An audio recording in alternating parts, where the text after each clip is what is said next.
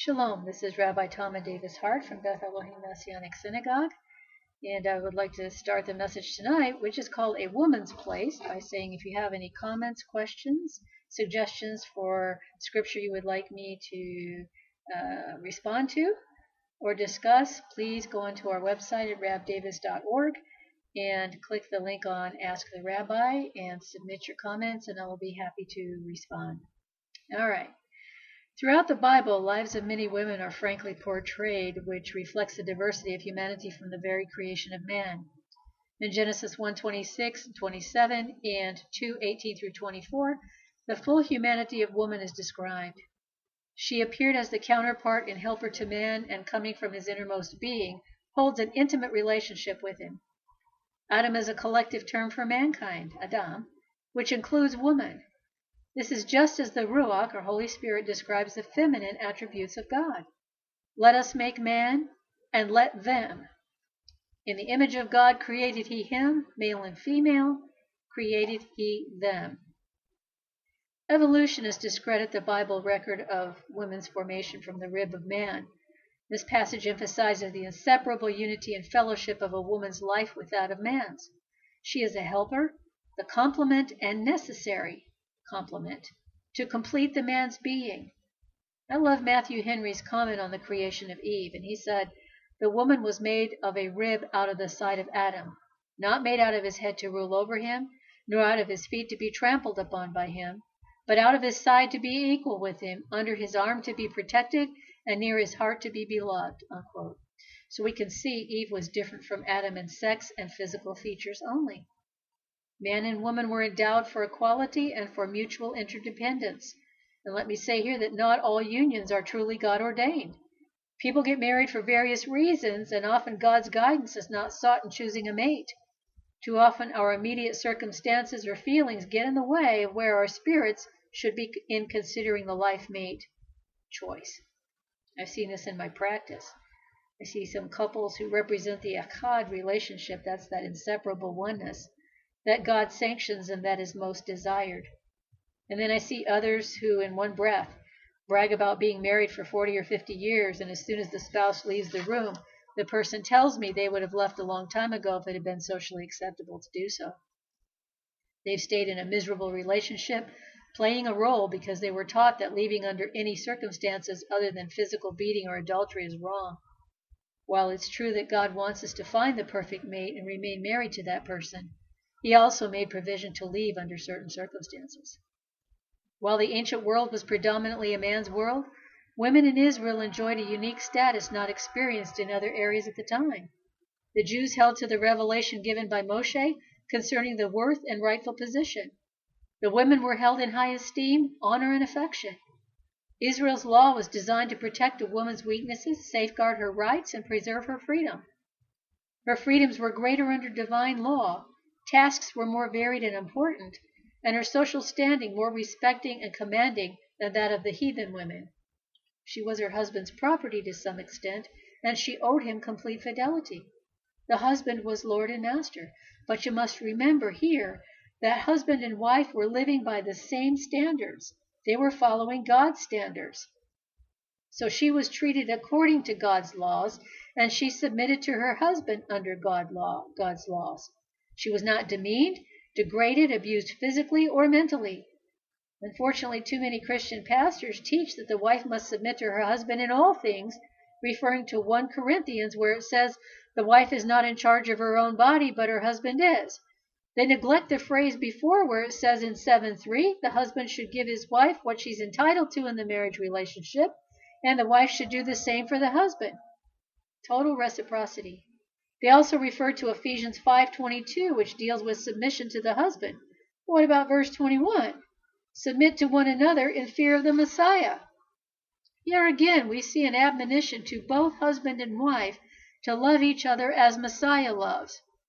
This does not include demeaning, denigrating, and dominating behaviors. And I'll take this a step further. I hear comments and questions all the time about whether a woman should wear a kippah, that's a head covering, and tzitzit, that's the fringes.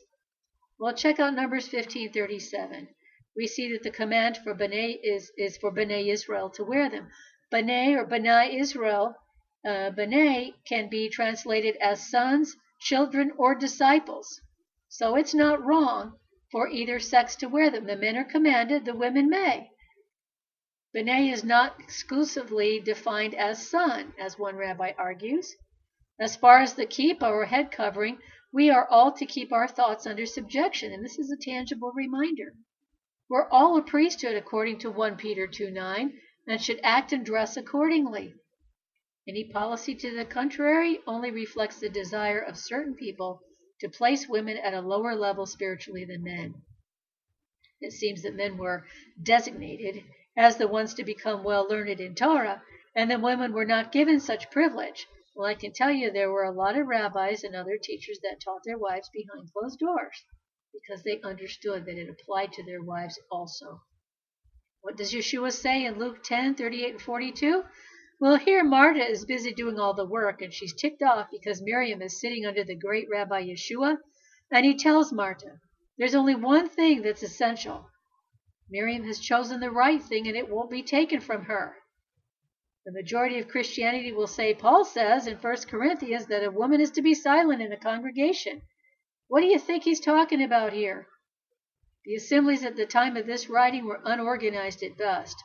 Many of the attendees were new believers. Wives, not women, wives, sitting together in a group will not be silent. Paul is saying that this should not happen.